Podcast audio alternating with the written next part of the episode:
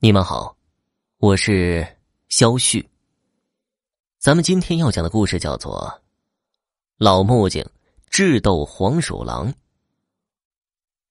民间关于黄鼠狼的故事多如牛毛。黄鼠狼生性狡猾，昼伏夜出，或多或少都有些神秘的色彩。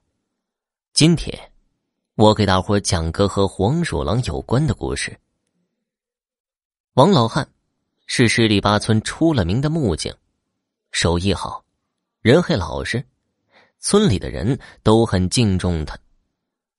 最近王老汉摊上事儿了，他们家招了黄鼠狼。农村人很忌讳黄鼠狼，认为黄鼠狼上门一定是没好事。黄鼠狼心胸狭窄，好记仇，一旦招惹那就麻烦了。这畜生睚眦必报，而且很毒辣。老木匠的鸡总是莫名其妙的丢失，还挺有规律的，每天丢一只。家里的鸡都关在鸡窝里，鸡窝旁边还拴着一只大黑狗。按理说，家里有狗，有点风吹草动，狗都会叫唤。可是丢鸡的那几天，黑狗精神不振，总是趴在窝里睡觉，还不停地颤抖。老木匠起夜的时候，无意间发现了黄鼠狼，他非常气愤，拿着棍子去追赶黄鼠狼。黄鼠狼就像泥鳅一样滑溜，老木匠年老体衰，当然追不上。最后，黄鼠狼钻进排水沟就溜走了。一日夜里，黄鼠狼又来了，他偷走一只鸡，咬死一只鸡。老木匠非常心疼，他养的可都是母鸡，母鸡下的蛋不舍得吃，拿到集市上卖了换点钱。黄鼠狼欺人太甚，惹恼了老木匠。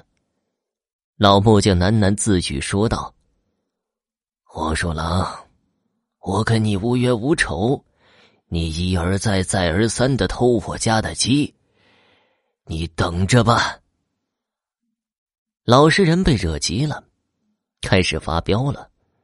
老木匠从仓库中拿出斧子和凿子，开始在院子里忙活起来。他造了一个木头鸡，又在上面粘上了鸡毛。如果不仔细看，这只木头鸡跟真鸡一般无二。旧时木匠多少会点鲁班术，这老木匠也会。他画了一张奇怪的符，嘴里念叨着奇怪的话音，手指一挥，符纸着了。说来也怪，符纸烧完，那只木头鸡竟然活了。老木匠一挥手，木头鸡扑扇着翅膀飞进了鸡窝里。那只木头鸡跟正常母鸡一般无二，只是它不吃不喝，能以假乱真。如此看来，老木匠还真有两把刷子。夜里的时候，黄鼠狼又来了，鸡窝里传来响动。老木匠脸上露出得意的微笑，他早已胸有成竹。鸡窝里，木头鸡跟黄鼠狼扭打起来。很显然，黄鼠狼不是对手。虽然黄鼠狼身形矫健，快如闪电，木头鸡更胜一筹，占据上风，吊打黄鼠狼。突然，木头鸡张开嘴巴，狠狠地咬住黄鼠狼的尾巴。黄鼠狼吃痛，情急之下用力扯断尾巴，趁机溜了。木头鸡想要去追，怎奈跑出鸡窝就不能动了。老木匠此时从房间里出来，他看着木头鸡，长叹一声：“唉，兔子急了都会咬人，更何况是人了。黄鼠狼，你这是咎由自取，罪有应得。希望你以后改过自新，不要再来村子里偷鸡了，不然……”说来也怪，自打那天起，村子里再也没有出现过黄鼠狼。有人说，黄鼠狼搬家了，总之，众说纷纭，真相如何不得而知。好了，听众朋友，本集播讲完毕，感谢您的收听。在今天的故事结尾，我要给大家分享一个真实的灵异故事，下面我就用第一人称为大家讲述这个故事。我的父亲是一个退伍老兵，父亲参军的年代是中越战争正快要结束的时候，而我的父亲作为云南省文山州守备某师的一名通讯兵，曾参加过老山战役。因为任务的原因，我的父亲被单独调派到一个空旷小楼工作。因为是通讯工作，为了保密，小楼周围无人居住。小楼共两层，周围都是空地。来之前的时候，我父亲听老兵们说，以前这里都是乱葬岗。